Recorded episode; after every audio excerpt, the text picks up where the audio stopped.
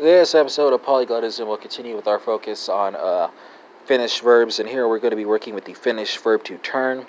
And for listeners conversing in Spanish, Portuguese, French, Dutch, German, Italian, Norwegian, Swedish, or Danish, there will be translations and spellings for you as well. So, folks conversing in any of those languages uh, can make the connections that they want to make. And I'll be proceeding by person and number here. So, you have first person singular, second person singular, third person singular, she turns, he turns, it turns, overturns, citizens united, corporations are not people, first person plural, and then third person plural. Uh, so, Finnish folks, you'll take us away here, and we'll be working with it. We're working with uh, Kaantyn, spelled uh, K A A N T Y N. Uh, Portuguese folks translate the Finnish to the Portuguese is going to be Viro, spelled W. I'm sorry, V I R O. French folks translate the Portuguese to the French is going to be Tourne, spelled T O U R N E. Dutch folks translate the French to the Dutch is going to be Dry, spelled D R A A I. German folks translate the Dutch to the German. It's going to be uh, Dreyer, spelled G R E C H E. Italian folks translate the German to the Italian. It's going to be Giro, spelled G I R O. And for Norwegian, Swedish, and Danish friends, you have Snor, Vandar, and Dreyer, respectively spelled S N U R V A N D A R and D R E J E R, I believe. Pretty sure it's a J, probably an I. Could be, pretty sure it's J. Second person singular. What's that in Finnish? I think that's going to be uh, Kaantyt, spelled K A A N T Y T. Portuguese folks translate the Finnish to the Portuguese. It's going to be Viras, spelled V I R A S. Italian folks translate the uh, Portuguese to the Italian. It's going to be uh, Giri, spelled G I R I. French folks translate the Italian to the French. It's going to be Tourne, spelled T O U R N E S.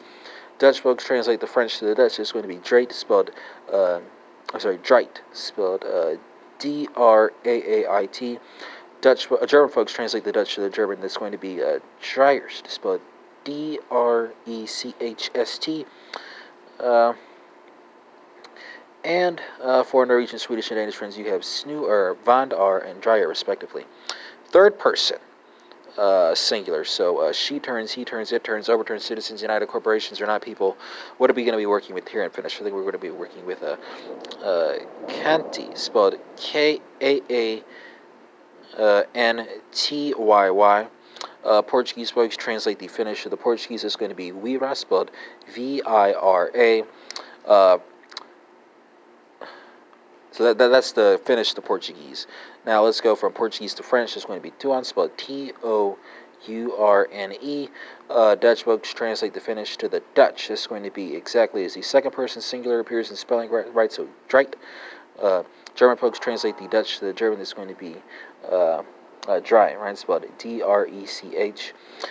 Uh, now let's go from German to Italian. That's going to be Gira, spelled G I R A. And for our uh, Norwegian, Swedish, and Danish friends, you have Snuer, Vandar, and Dreyer, respectively. Uh, first person, plural. What is that in Finnish? I think that's going to be uh, Kantime, spelled K A A N T Y M M E. Uh, Portuguese folks translate the Finnish to the Portuguese. It's going to be Viramos, spelled V I R A M O S. Italian folks translate the Portuguese to the Italian. It's going to be uh, Giriamo, spelled G I R I A M O. French folks translate the Italian to the French. It's going to be uh, Tourne, spelled T O U R N O N S.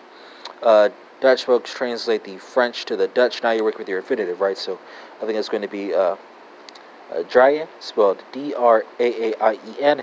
And the German infinitive, I think it's going to be uh, Dreyen, right? Spelled D R uh, E C H uh, E N, right? So the infinitive is spelled D R uh, E C H E N, right? So spelling from first person singular to third person singular should be D R E C H E, D R E C H S T, and D R E C H, I believe, right?